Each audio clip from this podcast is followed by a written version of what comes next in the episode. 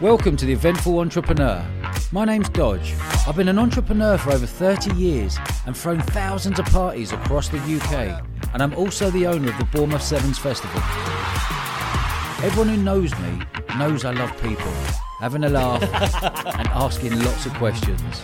So I've been chatting to people with one thing in common they've all lived eventful lives. This week I'm delving into the eventful life of Brian Wood. Brian served for 17 years in the British Army and at the Battle of Danny Boy in Iraq. He also led the first bayonet charge in 25 years. He was awarded the Military Cross for his bravery, and his life has now been adapted into a book and a BBC drama called Danny Boy. We chat about his lasting horrors and mental strain of war, his pride in serving his country, and of course the infamous public inquiry that saw him wrongly accused of war crimes. He's a true hero and a pleasure to talk to. Here he is, Mr. Brian Wood. Woody, welcome to the show, mate. Thank you. Appreciate you being here. Yeah, thank you for coming on. It's uh, I'm really excited by this. Genuine excited. So let's get cracking. Let's go all the way back to the beginning. How did you first get into the army? Mate, I was destined, like so many, to be a footballer. And uh, I was with Chelsea, actually, at the same time as John Terry. Um, my dad was serving his country. And it was very difficult for me to make training Tuesdays and Thursdays when my dad was very committed uh, to the military. And then it was just a bit of a nightmare because I was missing training, like, or I was late and it just didn't fit. So I then got picked up by Reading and then just didn't make the cut. What age were you here? I was 15, so 14 at Chelsea, 15, 16 at Reading, Mm. and then wasn't strong enough, released. And then I just needed to do what my brother at this point was now doing in the military and my dad. And uh, yeah, just go and volunteer my service to this great nation. And that's Mm. where it all started. Wow. And what did do you did you have the military in the, in your blood? Do you think from the family? Mate, we've got over 300 years unbroken service. Is that right? Yeah, yeah, Wow. to this country. And um, That's like four, five. I God knows how many generations that is. Oh, it's many, Loads, many, yeah. many generations. Wow. Yeah, you know, my granddad um, was Dunkirk, and unfortunately died in Edinburgh Castle because of exposure. Actually, for being in the water too long, because Mm. his selfless commitment was getting everyone else on the boats before him, Wow. and he was just in the water far too long, and uh, unfortunately passed at Edinburgh Castle. But yeah, I had a duty, I think, to serve my country and uh, to keep our name, you know, sort of embedded in the legacy of of service. Mm. And where did you go? Just explain to me. Was it a certain art? Was a certain part of the country you went to? I joined. I'm I'm Scottish, believe it or not, Yeah. and my dad uh, is from Glasgow. My mum's from Edinburgh. My, my brother is from Edinburgh. My sister was born in Germany. Mm. Um, through obviously my dad's travels within the military, and uh, we were stationed down south when we were very young. I caught the English accent and uh, thought, do you know what? I'm going to shave my own path. I'm going to join the Hampshire Regiment, which is the Princess of Wales's Royal Regiment, Tigers. And um, yeah, off I went. Do you know what? I went and done all my interviews on my own. Went to the quiz office on my own, and um, I had to grow up quite quick. Mm. And uh, yeah, went off my travels. You know, I I now can relate to my dad leaving me at the, the train station at Liphook to see me off because my son is now in week 13 for the parachute regiment. Is that right? So yeah, so Oh, he's keeping yeah, he's um he's absolutely focused. Mm. You know, very robust kid and but do you know what? I didn't think I was going to get as much emo well, as- I didn't think I was going to get as emotional as I did saying goodbye because I drove him up to to his training up north Mm. and uh, dropped him off. His mum was crying the whole way up there because our fa- our family now is never going to be the same again because he's away now, Yeah. and it's left a huge void in our family. How old is he? He's seventeen Okay. and um, you know, cuddling him, looking him in the eyes. I tried to grip my teeth Mm. and like just kind of got away from it, and uh, which I don't mind showing some emotion. I'm only human, and Yeah. it's my son at the end of the day. And Mm. do you know what? Through, and we'll get into it soon, but through what that boy has experienced, the Mm. courage to still want to serve after what I went through Yeah. is a testament to Yeah. him and his values yeah. and it's credit to him. And yeah, I just think it's brilliant for what he wants to achieve. And like I said, he's he's full of determination, true grit, and he's a motivated individual. So all the best to him. Yeah. it's great. Absolutely. And what age were you when you started? Same, same age. It was Yeah, 16 and nine months. I was actually a bit younger than him. hell. And tell me, tell me through. How old are you today? 40. Forty. Tell me your journey. Yeah, so I went into the military at 16, nine months. That's young. Yeah. Sixteen in the military. That's yeah. mad. And them days, Yeah. you had to grow up sharpish. And um, a lot of character building. Yeah. I was tested in many ways. Um, you know, different to kind of my peers who I went to school with. They went in their trade or they went to college, uni. I just said, nah, I'm going to go and serve my country. And I joined 1997. And yeah, it was just an experience. It was full of uh, camaraderie, teamwork, discipline, values, everything I was already aware of from my dad and my brother. I was I had an I had a bit of a head start through that because my dad, yeah, he's a very strict individual. Um, believe it or not, non-drinker, non-smoker for a Glaswegian. That's say for a yeah, Ouija. yeah. there- There's not very many, but very kind-hearted yeah. but also his he laid the seeds with you're not entitled to nothing Mm. in life. If you want something, you got to work hard for it. Nothing's ever gifted. You graft and you work hard. You learn, you fail, but then you go away and then you redesign what you need to do Yeah. to achieve. And that's kind of that was embedded within me as Mm. a young boy. And I took that into the military. Got to my regiment in Canterbury, um, where we were five airborne at the time and uh, went on my first exercise to America. Got to understand what it was like to go away um, on exercise, the intensity, uh, the ownership that you need to to, to take. Um, you had to, you know, like I say, grow up quite quick. And then my first operational tour was Kosovo, which was peacekeeping actually in, in 2000. So what? So you were in that you jumped in at the age. Let's call it sort of 16, 17. Mm-hmm. When did you go to Kosovo?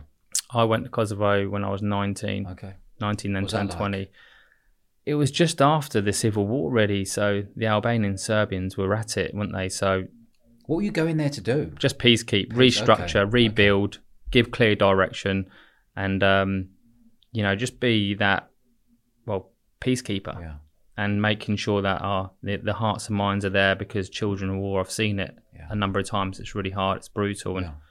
it's just trying to stabilize that and uh, but I'd seen some shallow graves when when I was there and opened my eyes up a little bit I'd seen s coffins just constantly coming through the borders and as a young boy Mm. I was like like yeah that's a little bit of an imprint and um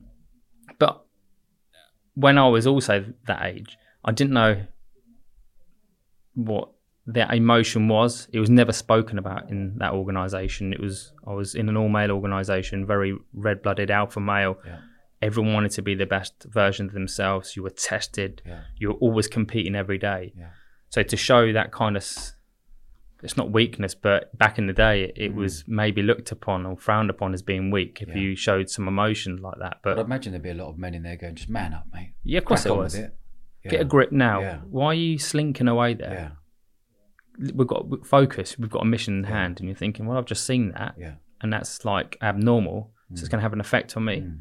And that, that there, there was a couple of things that did open my eyes a little bit, like I said, and um, got to understand what it was like to go on operations, the intensity, the build up to operations, and actually when you're out in country and how how hyper vigilant you need to be. So from a young age, I understood what it took to go on ops, and then uh, I did two tours of Kosovo, done 20, uh, 2000, sorry, 2002, and then 2004. That was it. I went on to Iraq, and it was the most testing in all avenues um, that I've ever been tested as a human. It was chaos, Mm. confusion, carnage from when we hit the ground in 2004. Wow. Wild it was. Did you? Did they say you were going there for a certain amount of time? So yeah, it's always normally six to seven months you're going to be away for. We know that, but you do pre-deployment training, which is our build-up training to, before you go away on ops. The, you probably do about five months of that, so you're away for about a year from from the family. Yeah, it's a long time. No, how you can how you communicate with the kids, the missus? Sat phone when it works. When it works, I was going to say, yeah. I left my son actually in 2004. He was four weeks old, Wow. and um, kissed him on the forehead. Had my bags on my shoulder, and at this point we started to get a lot of intel on the lead up to us going that it wasn't going to be peacekeeping, it's going to be full on war fighting because all the peace talks had broken down. And the main militia leader, Muqtada al Sadr, he um, called these shuras, which are big meetings with the main militia leaders, and that was it. Every coalition force is going to get hit, and they're going to get hit hard. The Americans were at it in Baghdad and Fallujah, so on, and we were in Al Amara, which was north of Basra, oh, the Hornet's Nest. Wild. It was Wild West. Never ever experienced anything like it, No. and that was from landing. As soon as we went in to our camp, Abu Naji, the mortars were coming in, the rockets were coming in, and I've never experienced anything kinetic, anything violent like this. And uh, yeah, I had to sort of get hold of um, myself, understand what it's going to take for six months to stay alive and to keep my men alive. And I was 23 Yeah. with a bit of pressure. Yeah. But you've got to, you know, you're tested in different formats as a soldier and leadership, um, decision making, being inclusive.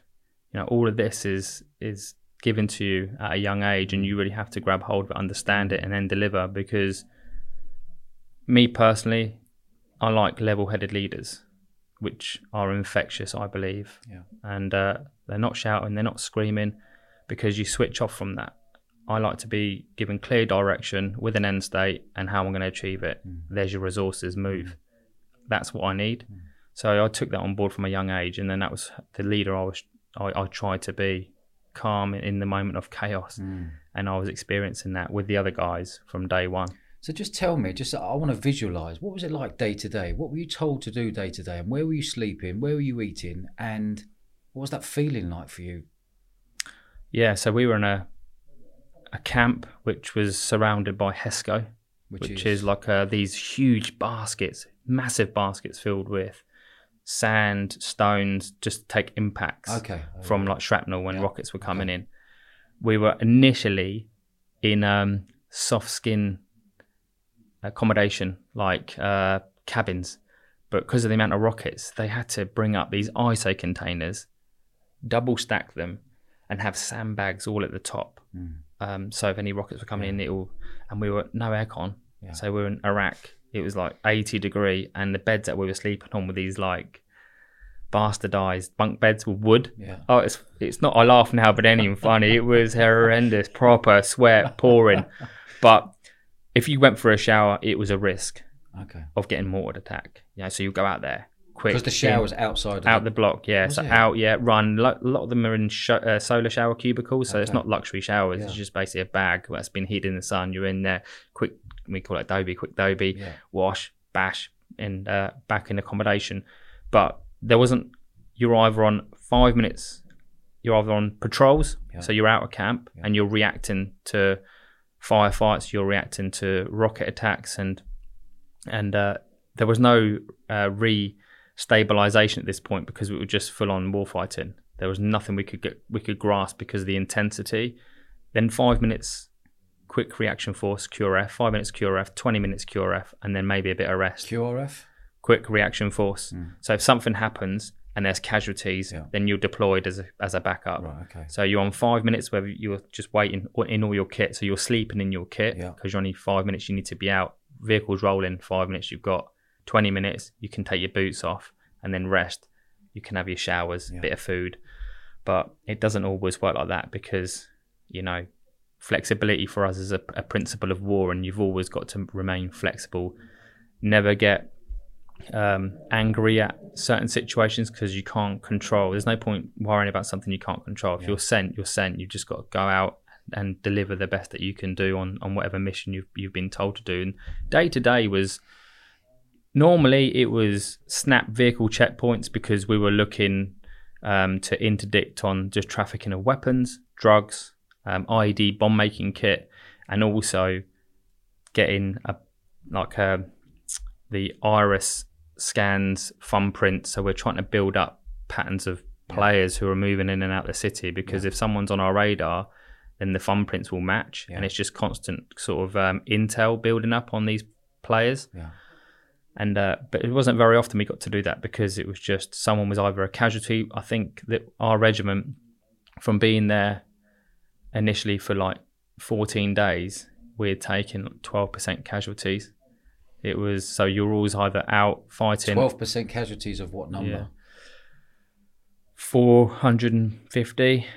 So twelve percent about- of that four fifty. Yeah, Every day was coming in with casualties. that was within a, that was within uh, a, a time frame of a of I would I would probably say two and a half weeks Wow. of being in country. Wow. It was just I was exposed early doors to a lot of trauma from seeing my platoon sergeant who I looked up to um, and wanted to imitate because he was such a professional leader, Yeah. very organised, um, just a really good egg. yeah. And and people who served will be able to relate to this. You just get the people who can make things happen, and he was one of them.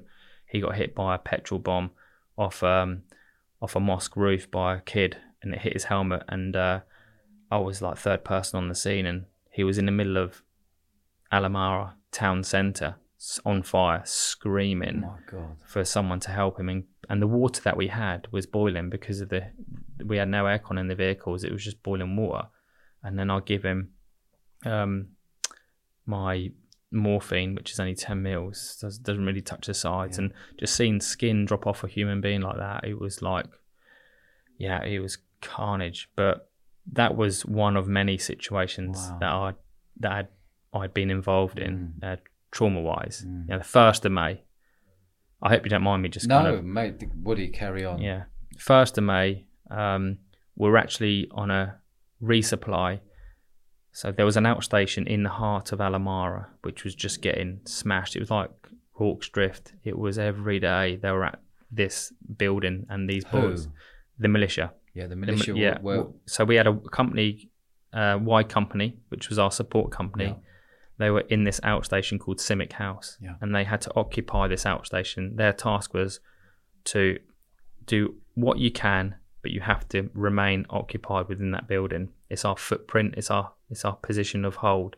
If we lost that, it would have been a massive win for the militia. right. Okay. But they were fighting horrendously. well, they wanted it day. back, Yeah, and they, They knew ju- you lot were all in there, and they said, "Hold on, man, this is our this is our country. Give that back to us. We're going to fight you for it." Yeah, yeah, it Right, was okay. it was run by the militia. You know, the, the civilian And who are the population. militia?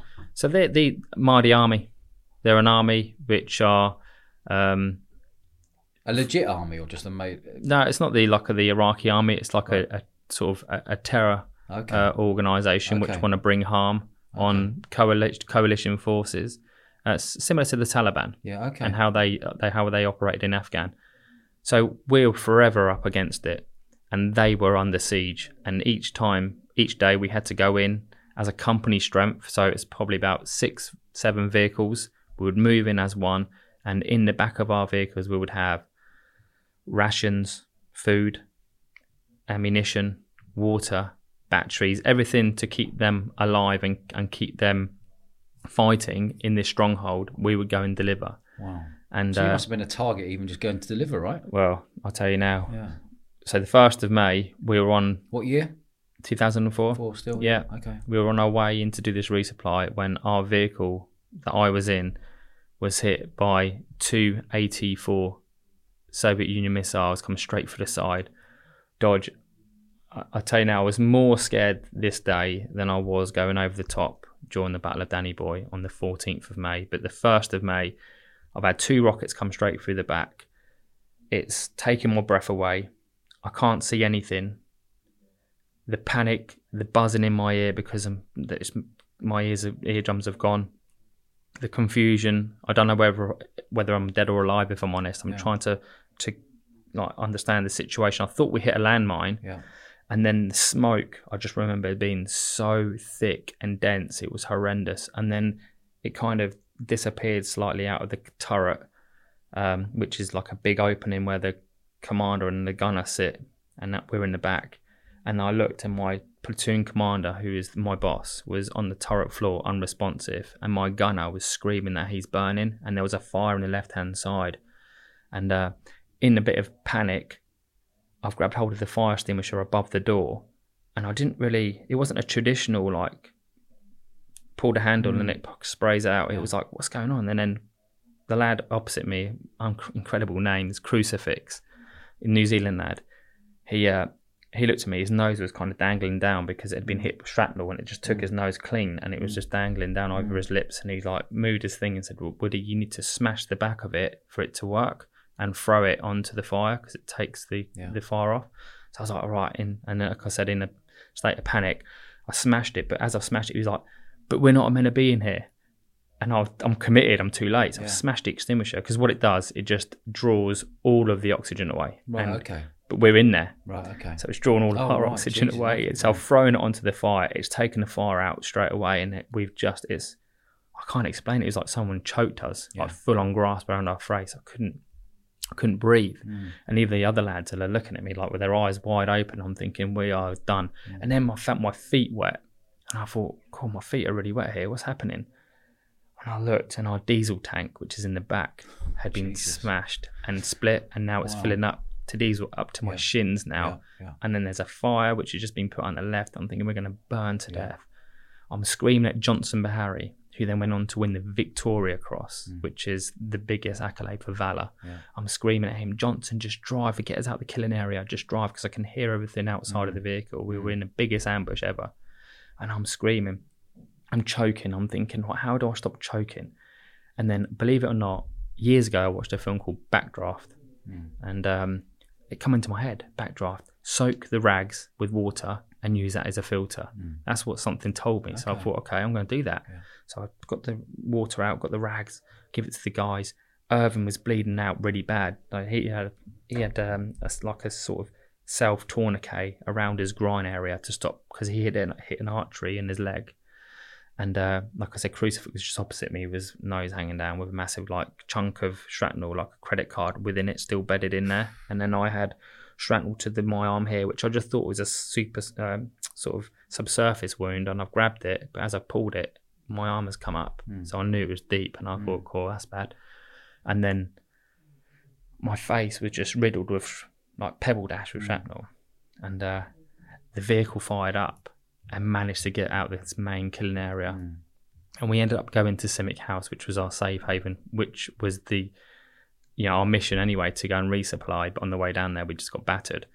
And when when the gates at CIMIC House opened, someone who I have a lot of respect for, um, serving, opened my back door, and the look on his face told me everything I needed Yeah. to know. He was like, "What is Yeah. even going on here?" There was all sorts: diesel, blood, smoke, burnt, the whole thing. And I was like, "That was an average day." Mm. let me tell you. Mm. And um, there's not very many times I've really been scared for my life, but Mm. for sure that was one of them because I wasn't in control of the situation. I was relying on Johnson to go out and d- just do what he needed to do to Yeah. get us to this safe haven. Yeah.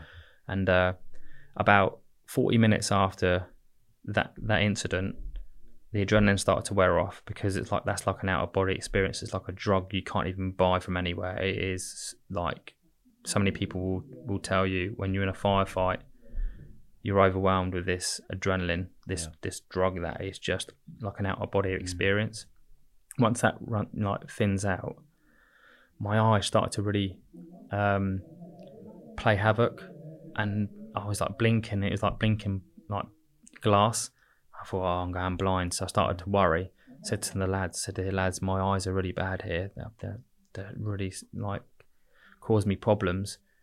So I ended up getting flown to Basra as a as a um a priority casualty because my eyesight was deteriorating really bad, and I went there for uh, into the field hospital for five days, and I was just one. I felt that I was letting my men down because I was now away from them, and I was itching to get back up north to be with them because it's it's hard to explain when you're even a young leader. You've got responsibility, Yeah. and you feel that you're letting people down if you're not doing what you're supposed to do on operations, and it really ate away at me. And so I went to see the doctor and said, "Can I have an eye test?" Because they weren't going to fly me back up until I had this eye test. So they'd done this. Um, basically, what it was is all my irises and stuff were really badly deep scratched. So I wasn't going blind; they were just damaged Yeah. but I just couldn't. It was had blurred vision, and they weren't going to fly me back up until I completed this eye test. So I was always in the doctor's ear. Every time they checked up on me, I said, "I want to see a doctor. I want to see a doctor. Can I go? Can I go? Can I go?" And he's like, "No, no, you're not ready. You're not ready." So day five came. I said, "Doctor," I said, "Please, I said, I'm good as gold. I can see 2020 vision. And I was like, I was clearly lying, Hmm. yeah, but I wanted to go. Yeah. And he's like, right, I'll give you an advanced test. If you pass it, you can go. I was like, sweet. So I've gone into this, like just a normal eye test. You're like, I don't know, 10 meters away from the board. You put one hand over your eye. Mm. So he's on the left hand side and he said, right, put your hand over your left eye. And I was like, oh, here we go. So I needed to like basically open my hand. So I, can, I was basically looking with both eyes, but Yeah. just bluffing him. And uh, anyway, he knew, I think he knew what I was up to. Yeah. He passed me and then I was, yeah, Straight back. straight back up. And then Were you angry at this point? No, I don't think you No. have time to. I, I was, I was hurting because we had lost, you know, Adam Llewellyn as a casualty. There was many more that were, were casualties at Mm. this point as well, and I was I wasn't angry. I was wanting to make a difference. I wanted to, you know, be supportive of my fellow soldiers. I wanted to, to help them, and because I knew that they were under a lot of pressure. And when you are losing men, it becomes even harder to achieve, you know, anything really. So I flew back in country, and then um, a few days later, yeah, that was when the Battle of Danny Boy happened. Tell me about the Battle of Danny Boy.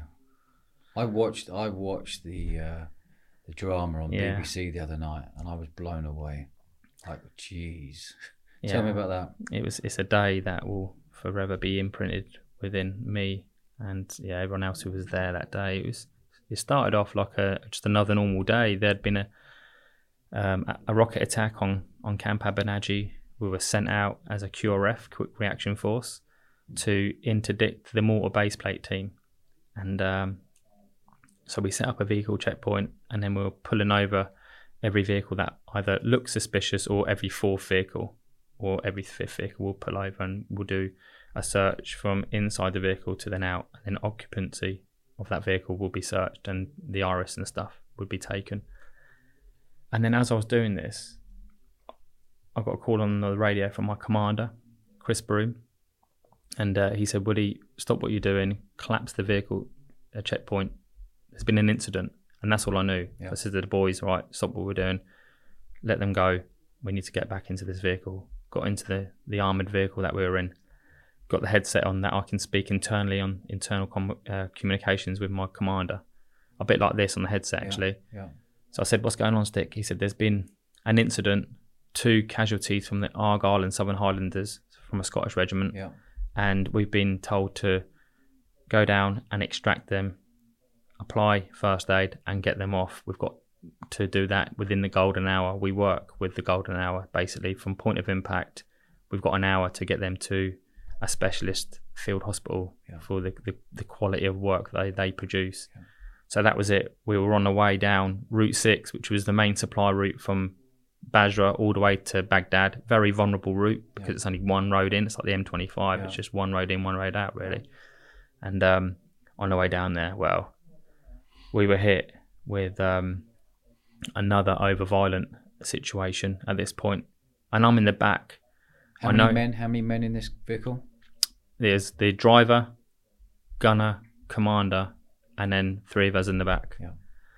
So this vehicle, our vehicle, is getting like smashed now, and I'm thinking this is not normal. We're normally getting we're normally getting hit when we're in the city. Yeah. This is out of the city. It's very Yeah. random to be hit like this. I looked on the map. I thought I'm sure we're here because you get disorientated in the back. You try and keep up with where you are, mm. but it's difficult sometimes. And I thought we're not even in the city yet. Definitely not. But I didn't want to get onto my commander's ear because he's got a lot what's going on at the moment. He, we've just been ambushed. He needs to identify the stronghold, give a fire control order, and then start suppressing and trying to win that firefight, and then make a decision.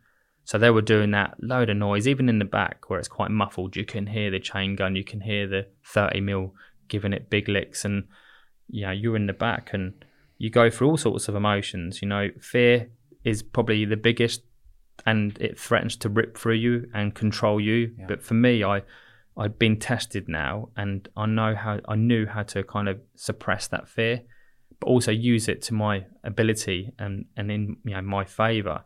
And like I said before, it was very it was very um, important for me to be level headed. So when things were quite extreme, I would try and be calm in the moment and reassure and, and guide the lads in the back. That's what I was trying to do. But it's difficult because when we've been hit a lot, you know, you're thinking, is my is my luck running out Yeah. basically? And then uh, so I'm going through all this emotion. It's like God knows how hot it is in the back. It is at boiling point. Sweat's pouring off you, and then the adrenaline again. You're up and down, up and down. You know, my heart is smashing against my body armor plate, thinking this vehicle that I've been in has already been penetrated Yeah. by missiles before. Is it going to look after me now? Yeah. You don't know. It's, this Yeah. question's been asked, and, uh, and then Stick gets on the radio and goes, "Right, Woody, we're not having any effect with what we're doing here. We need boots on the ground. Prepare you and your men to dismount and counter this ambush on foot." Wow. So you're jumping out of a vehicle now. yeah, yeah. I laugh now, but I weren't laughing at the time. No. Let me tell you. yeah. And um, I said, "Okay, can you repeat that?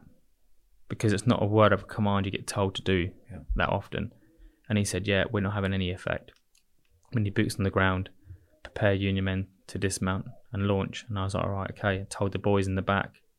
And they looked at me with them emoji eyes like that. Yeah. Yeah. Yeah. And I'm like, "Flipping hell, this is going to be mad. And you could hear it outside. Yeah. It was lively. And I'm like, okay. So I asked Dick if there was a bit of cover that I could leave this vehicle and go into Yeah. to then give myself a bit of planning time because it's, it, I said before, it's disorientating when you're in the back. It's quite dark in there as well. It's mm. going to get a little glass, little glass window that. Yeah. with condensation and grit, you can't see a lot out of it. Then you've got the noise, which is confusing. And I thought if we get it wrong, we're going to be dead within seconds. So we need to just get to holding position first, relax, cigar moment, then we plan, and then we commit. Mm. So he's like, yeah, when the door opens, 11 o'clock, there's a ditch. Go to that. That will give you some cover from fire and, and cover from view. We'll, we'll look after you up here with uh, suppressive fire and fire support. Stand by. I told the boys, said, all right, we're going, boys. Wow. Yeah, I said we're going when that door opens. We're going to go hard, fast, and aggressive to this holding position, and then we'll just that will be phase one. Then we'll figure out what phase two looks like. And um, I said to Stick, right, okay, we're good to go. And I, I tell him, man, my heart was beating so fast. I was going regardless because I think that's a trait of leadership. I shouldn't. I'm not prepared to to ask someone to do something that I'm not prepared to do myself. Yeah. So for me to go first was the right thing. It was showing that I back what I've been told. We commit, and then we'll deal with whatever happens in that position. Right, that was phase one. So I said to boys, "You good?" And I got their nods. They didn't say much. Mm. They just looked at me and just Mm. give me the nod. And I said, "Stick, we're good to go." And it was like, "Okay, we call it H hour, which is on where you're gonna go and launch when they when it's that countdown. We're off. So five, four, and on three, our doors because they're armored, they're really heavy. It's on a hydraulic system, so you press the button and it opens up quite sharpish. Mm. And I was like five, four, three, and on three it started to open quite quick. And then the bright sun had peered in. I was like eleven o'clock, eleven o'clock. Where is it? And then bang, I saw this prominent scar feature, which I knew that was what he was on about. And the noise was horrendous. It was like I put my head down, I looked, and then I was like, go. And I just ran hard, fast, and aggressive. And I tell you what, when you watched it and you've seen them boys in that film get out and run, Yeah. that's exactly how it was. It was carnage. Yeah. And I managed to get into this ditch. I looked to my left hand side and seen the other two lads come into this ditch with me. Yeah. And then we had a bit of a, a laugh, if I'm honest. It's a nervous laugh. You're like, oh, fuck it. Yeah. This is nuts. It's Yeah. bonfire night. uh, Like, but it's so bad. Mate. And I'm having a bit of a laugh at that. The lads are like, this is wild. Whatever are we doing? And it's like, okay, this is phase one. No one's injured. No one's hurt. Just have a check. Look for sort of blood spots. No, we're all good. Right. Cigar moment. Because you're entitled to that. Mm. You're entitled to your moment, Mm. even in the most extreme of pressures. Yeah. It's like, right, how do I now get from here and the end stage to take that position? And then you just do your estimate. So can we go right flanking? Can we go left flanking? Or do we just go straight down the middle, hard, fast, and aggressive? What, and just hope no one's shooting at you? Well, we knew they were shooting at us, but we need to just be better. Jesus. Yeah. Yeah. The enemy position at this point I, had, I hadn't seen, so I knew I had to get eyes on to figure it out. So I, I, I crawled up and I was like a meerkat. I put my head over and then I could see this, tr- it's called tracer. So the ammunition light up Yeah. and I saw so much of it. I thought, hmm, it's a big ask. Yeah. But I didn't want to say that to the lads. I was like, okay, I've seen it. It's 120 meters away. There looks to be a good amount of militia fighters in there, and we were told from the vehicle there was um, around 10 militia, Mm-hmm. 10 to 15 fighters dug in. But that was a rough estimate, and there was three of us at this point. Yeah. And then we were randomly joined by two other guys. Yeah. One was another commander. We had a conflab. We discussed the best course of action was to go straight down the middle, and we work in two like a, two teams, a three and a two, and we just give each for fire support, leapfrog, one foot on the ground, and we just go and then roll it up. If we took casualties, we would leave them until the end, and then we'll go back and do it uh, the the casualty extraction once that main position was clear. And um, yeah, I just remember thinking, bloody hell, this is now looking back, it's like the, what the greatest generation did. Yeah. It was getting up and going over the top across no man's land, and Mm. that's what we did. And I remember saying to the guys, look, we go once we commit, we don't go back, we go forward, and then we just keep going. And bags of aggression, determination, true grit, desire, and that unstoppableness attitude. And sometimes that big shots like that come in if you have if you display that, and it's just, you know, having that courage to commit Mm. and uh, That's ballsy, right? What you just went through there. Jeez. Yeah, I mean, looking back now, I think I'm lucky to be here having Yeah. a chat with you, really. Yeah. And You're a um, quick runner. I think I was flat out on that day. I think I was like. Usain Bolt the day I was off. See you later. But it's not. It's it's it's to do with tactics as well. It doesn't matter how quick you run. If you work as a team, you achieve much more. Mm. We know that in business. Mm. You know, it's not Absolutely. the individual can do so much, but Yeah. you've got to have other people who are better than you around you to, you know, have that end state, which is a lot better. And this is the same as the military. And even if it's a small team of five, it's still teamwork Yeah. And that's what we did. We went over the top. My first bound, that was it. We was in a full on engagement then, firing. They moved past us. So what did you see then? So you've run you've run 120 meters. Then you landed. What did you see? What was what was going on there? You don't run 120 meters straight away. Yeah. You do it in bounds. So three of us, we discussed that we were going to do uh, work in two teams. Yeah. Three of us would move probably about 10 meters. We'll get down. We'll start firing. The, this lot would then move. The two of them Okay. past us. They would fire. Okay, Give us okay. cover. We would fire. So you're like yeah, leapfrogging yeah, each yeah, other. Yeah. and then we get closer and got closer 50 meters away i could start making it out how many they were and there Oh, was okay. a lot and then 40 meters i could start seeing some of the militia fighters withdraw so i'm thinking we've got a foothold here Yeah. we're the aggressors now Yeah. you know this if this is our patch we can do this and then we get closer 30 meters away. And then as we're just about to go in and roll it all up and basically eliminate any militia fighters who are still fighting that's what we do and it's called pairs pairs pairs. So as we shouted pairs pairs pairs to go in and roll it up all of a sudden they threw their weapon systems down and surrendered. And it's hard to get right but lawfare states that you cannot engage anyone who is now got their hands in the air we understand that but it's hard to get right Yeah. because when you're fighting for your life and to stay alive you'll do anything Yeah. to, stay, alive. yeah Absolutely. but we're educated on rule of law. We understand in the rules of engagement, and we got it right. Yeah. A lot of confusion initially because there's weaponry everywhere. Yeah. There's trauma. There's militia fighters who've been hit hit with 30 mil, so they're not even together. Yeah. There is pieces everywhere. There's young fighters there who are dead, unresponsive. You know, Young gap- fighters? young fighters, sort of age 16, 17 okay. year old fighters Okay. there Yeah. with gaping holes within Yeah. them. And I'm seeing this for the first time. Yeah. This is close and personal stuff. So all of a sudden, I'm thinking, "Right, how do I now deal with this? And I wanted to get the weapons away from them, out of reach, because opportunities. And I thought, right, we need to get them away. Then there was like loads of trauma around and bodies everywhere. And then uh, we arrested the militias who had put their hands in the air, and uh, we told them, uh, sorry, we separated them from the enemy dead because it's the right thing to do. We blindfolded them with like mine tape and their shemags that they were wearing because we didn't have really in them days What have do, they, what do they look like? What are they wearing? dish dashes. So they're Long- dish dashes yeah, with machine guns. yeah. Yeah, yeah, and with like chest webbing. They had their chest webbing all laid out and stuff with their RPGs. Some had been fired, some hadn't been fired. It was just, well, it was a punchy day. And we got that. So we managed to then control the situation. I sat down after about 15 minutes of what this what was happening and I had my first drink of water and I was like everyone who we were gagging for water Yeah. so we had our first drink of water and uh, then my sergeant major turned up out of nowhere and this shows you in the film as Yeah, well yeah. and he said, said Woody is the battlefield clear and do you know what for a split second I wanted to tell him it was Yeah. but I knew it wasn't. So Dodge, I needed to be honest with myself and my values that I stood for and my integrity and say, sir, it's not clear. And he's like, what do you mean? I said, I saw militia fighters fall back. He said, right, put a fresh magazine on. You and I are going to do a clearance patrol. I was like, who?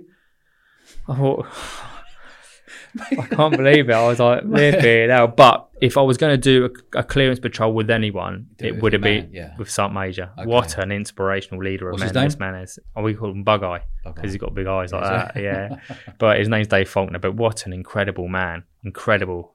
Um, and, and I had the pleasure of serving a long time with him, Mm. really closely with him in Kosovo, and then now in Iraq. So I knew how he operated, and we went off to start this conduct this clearance patrol. Just the two of you. Just the two of us. Don't know why that decision was made. I haven't got a clue. Mm. Especially when we know that there is enemy out there. Two of us went forward, and then within about ninety meters, that was it. We were decisive in another engagement. Sergeant Major ended up being um, off, you know, quicker off the mark than the militia try, who tried to engage him.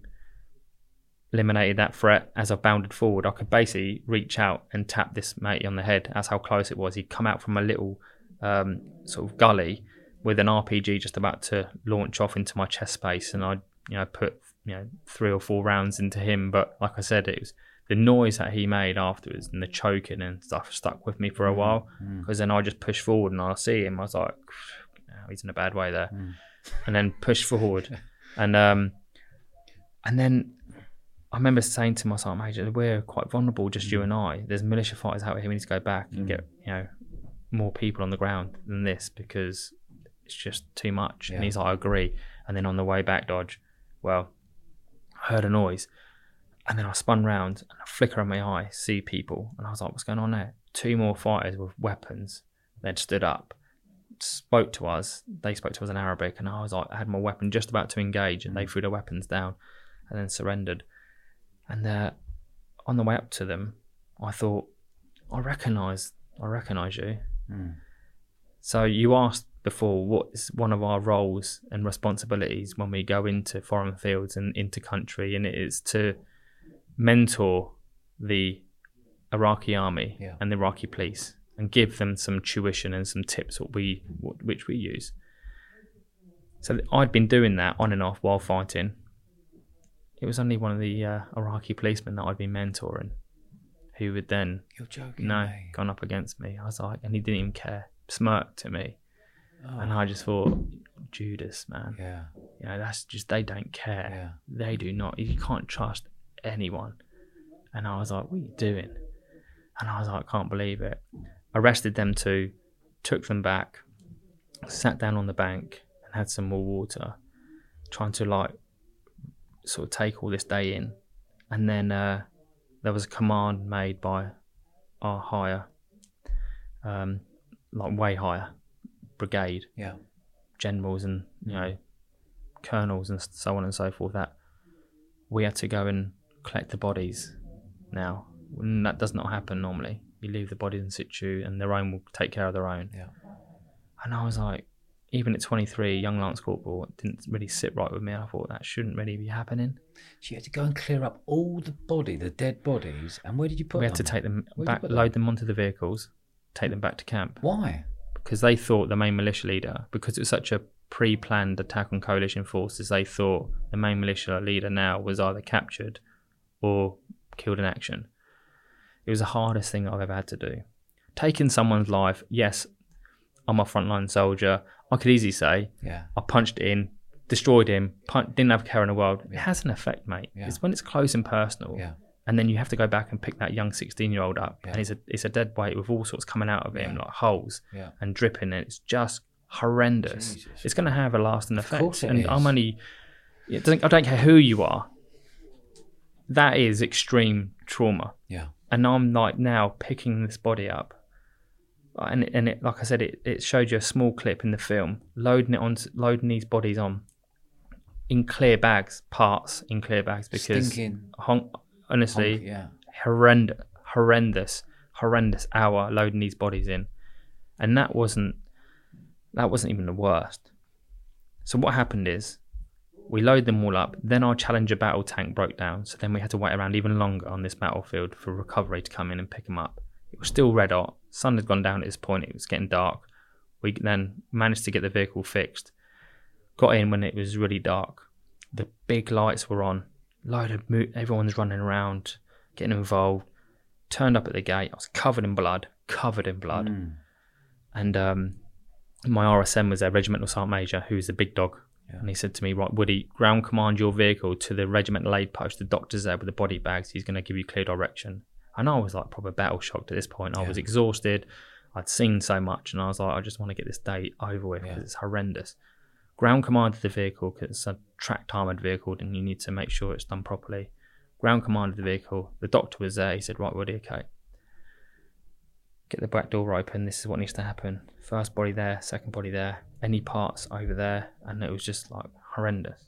So I said to the boys, right, get the vehicle open. And I said to you before, it's on a hydraulic system. Yeah. Yeah. So the buttons pushed, nothing. Oh, I can't believe it because I know the only other way to get that door open is for someone to climb through over the dead Oh, bodies Jesus. Go on. into the Yeah, vehicle and yeah. hand crank it from inside. Yeah. And I can't believe it. I said, lads, listen, there's only one way to really deal with this. Mm. And this is for us to get around this mini circle and do rock, scissor, paper. And we did that, you know. And my driver lost. So he put a shemag around his face. And I'm, we talked, we spoke about honking, stench. yeah. I'm, I'm talking now that these bodies have been in over maybe two hours at this point. There was open chest wounds, open stomach wounds, limbs, the clots which are now filled up the back of the vehicle, man fat, like you name Yeah. um, feces, you name it now. I can I could smell it out the armored door, and the armored door is like that's bulletproof. It's thick, Yeah, right? And I'm yeah. thinking, oh man.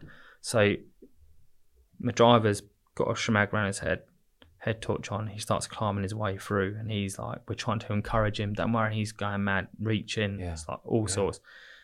Then he starts to hand crank this door open, and he probably got it to about where you can squeeze out sideways. And uh, I had screaming, loads of screaming. I thought he's had a panic attack in there. So Mm. I was like, gone round. He's then ran past me shouting, he's alive, he's alive. And I was like, he's alive. And I've looked in there, in the back. He wasn't alive because of the nature of his head wound, Yeah. but he was sat up bolt right with his eyes open. And it's obviously triggered Yeah. like something with him. And he's gone past me. But that incident alone has affected him to this day, Yeah. like really bad. He's in like uh, he's been in um, some real mental health battles Yeah. with with what he'd experienced, and Just uh, can't get in that. Just can't get that out of his mind. Yeah. Wow. yeah, it's just been really tough. And then we had to like then take them all out. It was a horrendous day, horrendous day. And then I eventually got to the Burns pit where the oil drums were, took my kit off, and then burnt them. And I couldn't care if rockets had come in at that time. Yeah. I was not interested. Yeah. At this point, I was just done with it all. I managed to go to get the solar shower, leant over, and then just washed the blood and all the, the dust and desert stuff come out and just rolled into the to the you know the, the sort of wasn't even a plug. It was a man-made hole in the ground just as it dripped off, and I just thought. That's carnage, but we never spoke about it. Dodge. That day was done. The next day, we had to they we hosed the, their vehicle down. We are back out in the same vehicle when we're finding chunks of skin and all that. Days later, it was yeah. still the smell was horrendous, but we didn't have time to reflect or even talk about that day because we were back out fighting again. Yeah. and that was the fourteenth, and then the first of June, we were at a, a police station, Broadmoor, because we name like so cool how the military do business. It's really smart. So there are different operations during our big battles in Iraq We're like Battle of Waterloo, Pimlico, Hammersmith. Yeah. You know, all cool underground stations that they were named after, Yeah. and then this prison. Broadmoor, we Yeah. called it, and then we actually had that as an outstation, like a QRF, Quick Reaction Force Yeah. location to get to the town quicker to try and have an effect. So we were we were occupying this rockets started to come back into camp, we were called to go and eliminate the mortar base plate from a, a grid that they'd given us. It's a location that where they were on the way down there. It was just a huge come on. Um, this is what they do, isn't it? They they know that we're we're going to react to situations, and they know that. And on the way down there, we were battered again. Johnson Beharry was hit pretty much point blank with a rocket propelled grenade. Unresponsive. I was then tasked by my commander again, Stick, to leave the back of the vehicle under fire. Me and Coops, another another lad in in the in the vehicle, we jumped onto his front of his vehicle, looked in there, unresponsive, like headwind like I've never seen. It was really in a bad way. Jumped in there, grabbed him, pulled him out under fire. Like, things were tinging away, ting ting. Like the guns were going. It was wild. I was just so focused getting him out. And um, what was really good about Johnson Beharry is a pri- he was a private soldier at the time, so you know no rank, just you know was a private soldier, had responsibility, was a driver. But what he did in his own time, he taught other people how to drive this armored 33 ton vehicle just Yeah. in case Yeah. a situation like this happened. That's great leadership Mm, from someone forward yeah. thinking, you know, worst course of action. And this has now happened. So Mm. Coops is like, I can drive this. I said, What do you mean? Because we had to get this vehicle off this like big contact point. And I said, What do you mean? He said, Johnson Beharry in his spare time showed us how to drive this. I said, Are you sure? He said, Yeah. So Johnson's in the back with me. I'm trying to you know, keep him alive. I'm hoping for the best that he can drive this vehicle. And I've said to Stick, right, let's go. I've got Johnson. He's got a weak pulse. Let's get him away. Yeah. And he would get back. And we're, I said we was in Broadmoor. So they had two big sangers with the Hesco, big baskets Yeah. either side. But Coops, obviously, he could drive it, but he didn't know how wide this vehicle was. So he comes screaming through the main gate, and it is quite narrow. So if you're not a driver of an armored vehicle, you sometimes you know you're going to clip mm. something. He had come through. Taking the whole side of the Sanger out, mate. He's up there on century. He's taking him like clean out. Luckily, he was not that badly injured, Yeah. but like in the moment, adrenaline as Yeah, well. He wasn't a driver. He just done it in the moment.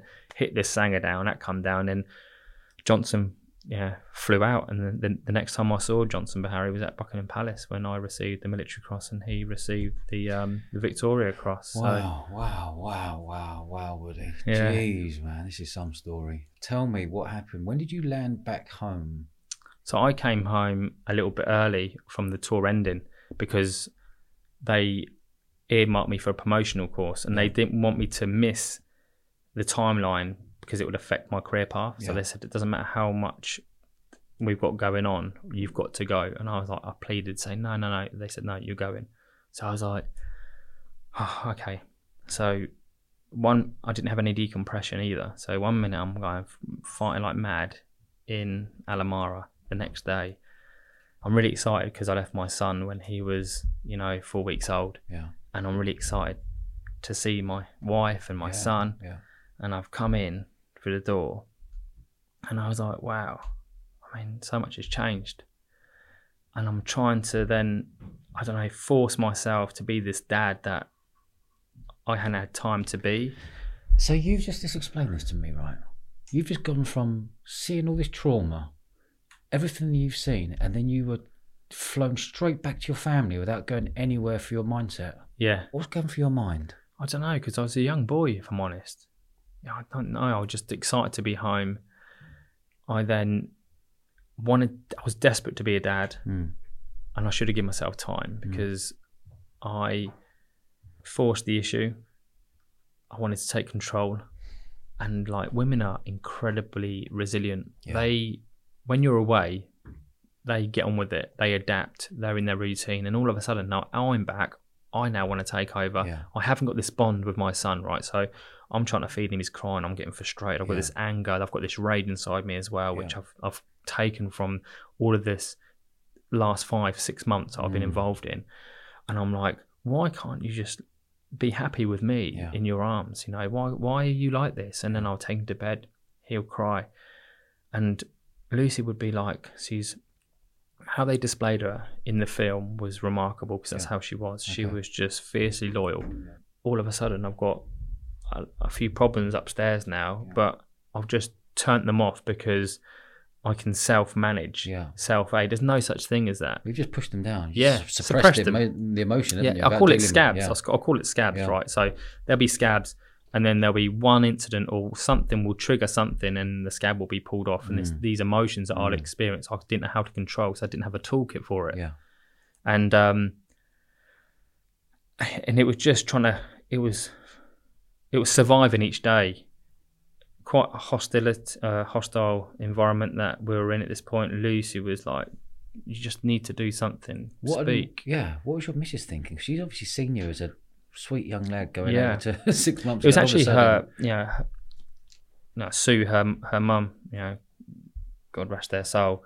She said, "Brian's different. Mm. He's come home a different person." Yeah. She identified it before Lucy, and um, but I was like, I was a bit embarrassed about the way I was. So as soon as that door shut, I would try and be Brian. No one else would know, but I was like really hurting inside. Didn't know how to. I didn't know even how to deal with Yeah. the legacy stuff. So I just got on with it, and it was just causing chaos and harm across along the way, but not really knowing that I was doing that. Mm. And um, yeah, it was it was tough, and I'd done it for years. To breaking point as well with the family, and then obviously the inquiry was announced. So before you got to the inquiry, did you go to Buckingham Palace and receive an award? Yeah, 2005. Yeah. 2005. What was that award for? the military cross I received from the Queen, which was for Wow. um, yeah, outstanding bravery and courage. How amazing was that? Yeah, I mean it was it was incredible. Other than my marriage to to Lucy, and uh, and my kids being born, it without doubt the best you know experience that I've ever experienced. Um, turn up to Buckingham Palace with my my mum and dad, and uh, Lucy was incredible. You know, I had a Vauxhall uh, SXI 1.2, and we drove there, and I was in service uniform, and my dad was driving, and he kept. He's from Scotland, and he gets flustered about the in London the roads, and it is it is tough. Mm. So he's kept on going in the bus lane. I said, Dad, you're going in the bus lane. You're going to get fined all the time you're doing it. Just get off the bus lanes. And because he's all agitated and uptight and he's quite a fiery Scotsman, he's like, I tell you what, you drive. I said, I will drive. I said, pull over then. I'll drive. So we're having a full blown argument Yeah. before we get to Buckingham Palace. We've pulled over, right? Randomly, horns are going the whole lot. I'm in my service dress. I've got out the passenger seat. He's got out. We've done like, like this loop. I've got in the. I've had to put the chair back. My mum and Lucy have squeezed it back. Can't believe we've had a row. And then I, I've actually drove in with my ammo boots in my car into the gates of Buckingham Palace. So it's just like little things like that is incredible. Went in, and the Queen pinned my medal on my chest and said, "It's not very often I do this, and when you wear it, you wear it with pride." Wow. But then years later, you know, the shadow kind of appeared, and, and Churchill once said, you know, medal a medal glitters, but it also casts a shadow, and it was case in point for me for what was to come. Mm, wow, wow. Tell me, you had that super high there, and then it went into a ridiculous low, wasn't it? Mm. A real super low. Tell me about that. Definitely the hardest battle that I've had to fight, which was to clear my name from allegations of murder, mutilation, and mistreatment from Danny Boy, headed up by um, a human rights lawyer called Phil Shiner.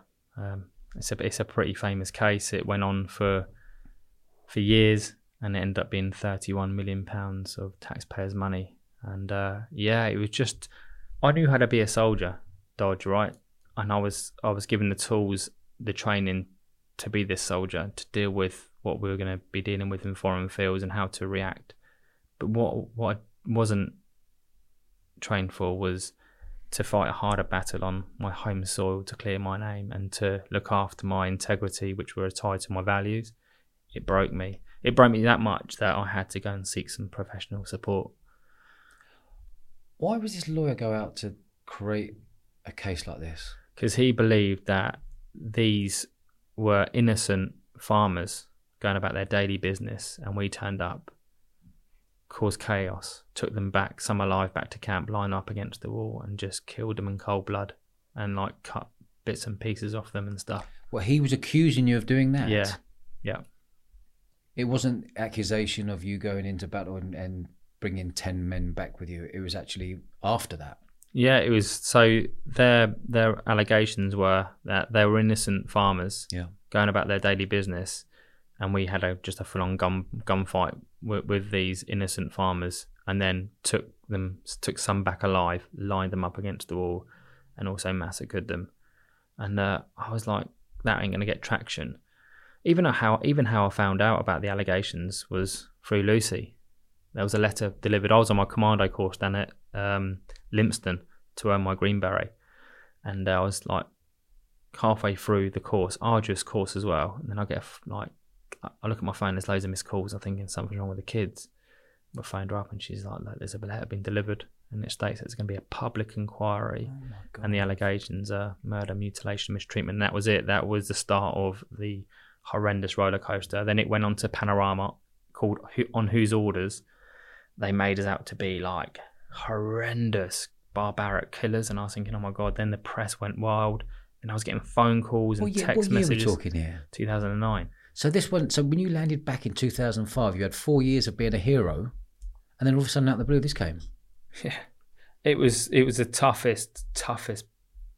Everyone will go through some adversity in their life. Hmm. Life is beautiful, but you will have you would have to emotionally negotiate your way through adversity, whether it be in business, Yeah. whether it be at home, Yeah. personal life, sport, injury, recovery, or whatever. And I know that I'm not the only person to experience this, but you know, this was at such a public level that everyone was everyone knew about it. The press were putting it on TV. It was just like, how do I deal with this? No one's here. No one's supporting me either. So the duty of care was zero, and I was like, I'm getting punished here. I don't know how to deal with it. My God, what, was, what, what were you thinking at the time? Where- were you at the time? Were you at home just watching it on telly going, what on earth is going on? Or were you in camp? Or I was What- on that course when I, so it was just like flicking in and out of it. Then I got home, and then yeah, I was called into London for interviews after interviews after interview. I couldn't shake the Battle of Danny Boy. I couldn't shake it because it was constant, constant. If if Lucy was here now, she would be like every week there was a file that thick getting sent through of statements asking me to reread, sign, process, Oh reread. Ah, God. Oh, it was it was horrendous to the point in 2014 I then went into the dock and I was cross-examined by so this went on for five years. yeah, yeah, five years Yeah, And then went into the dock, was cross examined by, and I've got respect for the law profession because they're incredible what they do. They're very clever. They're they've gone a, they've, they've gone the hard yards to get there. I've got respect for that. Yeah. However, what I didn't have respect for is them questioning me and my ability on the battlefield when they have not got any credibility of warfighting. Yeah. They don't understand the noise, disorientation, the intensity, the decision making. You get it wrong, we're dead. Yeah. They didn't get that. So I'm they're asking me these questions which are annoying me and frustrating me, and I'm trying to bring the battlefield into context in this courtroom. I'm not clever enough to do that, Dodge. I'm just a soldier that volunteered my service for this nation. Yeah. All of a sudden, I'm pleading to these people who've got no idea what it's like Yeah. to be on this battlefield that none of the above had happened. Mm. You know, it, oh, it's infuriating, but I've been in some pressured situations. Seeing that dock for three hours, that was pressure. Yeah. But I remember my lawyer said anything that you trip up on or it takes you by surprise, have a sip of water just to give you that cigar moment. Because I said to you, Yeah. Cigar. Yeah. Again. when you get pressure, Yeah. doesn't matter where you're in and what environment Yeah. you're in, you're in, you're, you're entitled to your pause, two, three, and breathe moment. Yeah. And that was mine because they what had happened was, I they had, they had this photo, and we shouldn't have took the photo. It was poor judgment, and I own up to that, and I speak about that, and it's also shown. In the, in What is the in photo? of us. We How many ta- men? Who was there? they we're just taking a position Yeah. in Danny Boy. Yeah. The POWs were lined up, face to the floor, blindfolded, and we had a we had a photo. Yeah. Bit of a trophy photo Yeah. ready, and it's bad drills to do. And I've apologised for it, and there's nothing I can do now. It's done. But I didn't know this photo existed. So when I was in the dock, they brought this exhibit one one seven one up, and this is my cigar moment because Yeah. I've looked and I'm like, God. So I like grab this water and well, how am I going to answer this? Yeah. Yeah. yeah. And I just said, it's unacceptable. I was honest. Yeah. So that's unacceptable. Play, yeah. And I apologise for that because Yeah. that's not how it was. It's the first time I've seen this photo. It's not a trophy photograph, but it doesn't look great. And I apologise for it. But um, that was a, that was my hardest fight. without a shadow of a doubt, was to really punch through this like long stretch of challenging times from Dread to think what your mind was going through for that five years. I needed help, if I'm honest, and I got it. I went and seen someone, Who? and a professional psychologist. Yeah. We sat down, and it was the best thing I'd ever done because we revisited all the trauma. Yeah. You know, my second tour of Iraq. So I went back out on a second tour of Iraq under allegations, and I've done Afghanistan under allegations. Now looking back, I thought that's crazy. How are Yeah. they sending me out when I was under allegations? Yeah, but I yeah. did. I went and done a further two tours as a leader, as a senior leader as well. And my second tour of Iraq, I experienced more trauma because it was a quiet tour. It was the end. What year are we talking here? We went 2009, so it was the later 2000 and latest 2009. We went out second tour of Iraq, quiet. It was us exfilling from country. Basically, we'd done our time Yeah. in Iraq. Very quiet, and then unfortunately, um, one of the lads put a weapon in his mouth and pulled the trigger, and I was third person on the scene to that, and I just couldn't escape trauma. It was just constant. So then I arrived, and you know that's something I never spoke about when I started re- uh, writing the book. Oh my god, I couldn't shake it. I couldn't shake the smell of the burning flesh. I couldn't shake what I'd seen, and I thought, oh, this is Had he just had enough of it? his dad had such a close relationship with his father and he was diagnosed with an illness which was terminal and he couldn't cope with that and being away you know the thing is if he had a spoke about it Yeah. we could have sent him home Yeah. and given compassionate but it was just too much for him and oh it's hideous mate Mm. it was hideous. So tell me, on that day when you were in the court, was that the day that you could have got convicted and put behind bars? no i wasn't on trial No, okay. it was it was basically finding out the truth Yeah. before it went to a trial Okay, stage Yeah. and um and just before it was going to be a, a like the judge was going to make his decision they found that paperwork which was key evidence Which was? all of the militia fighter that were named were attached to their fighting group Oh, I know, so- but they, but the thing is, it should have been done a lot sooner. Yeah. But they said it was human error that they shredded it by accident, and they found a photocopy in this in this amongst all this evidence that they had to trawl through.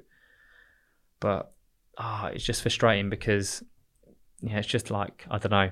Well, you put yourself through all of that. Just tell me what was the what was the motive of the lawyer who took this on, on behalf of the Iraqis? Was you was he from that country? No, Was he You- British? yeah, British. Yeah, Have you met him? I've seen him. Have you met him since? No, he No? didn't want anything to do with the film. Um, I would have a beer with him, really. Believe it or not. Can Because the set- thing can is, we set that up?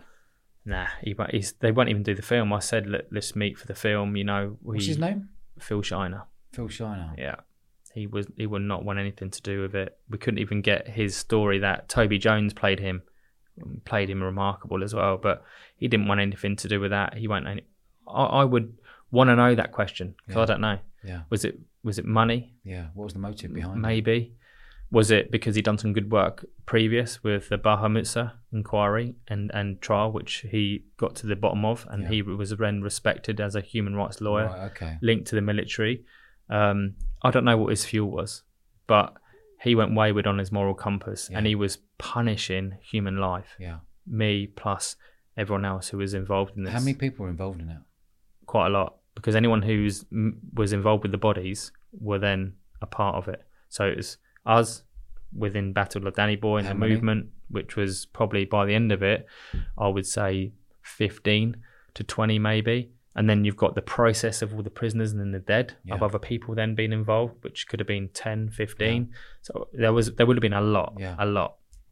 And uh, so it wasn't just me, which was like punished Mm. with with his actions and it was just a real shame it was it was a shame but i'm not going to kick him when he's down you know i'm i'm a man of honor dodge and Yeah.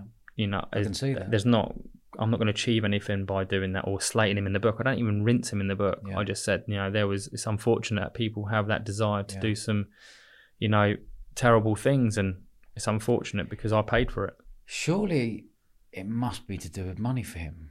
i would have thought so that's what i think If you're talking a public inquiry of 31 million, God knows what percentage he's got from that, whatever he was paying be. he was paying middlemen bungs of money as well in Istanbul to come up with these allegations. Right, okay. Yeah, Wow. yeah. Mate, this is some story.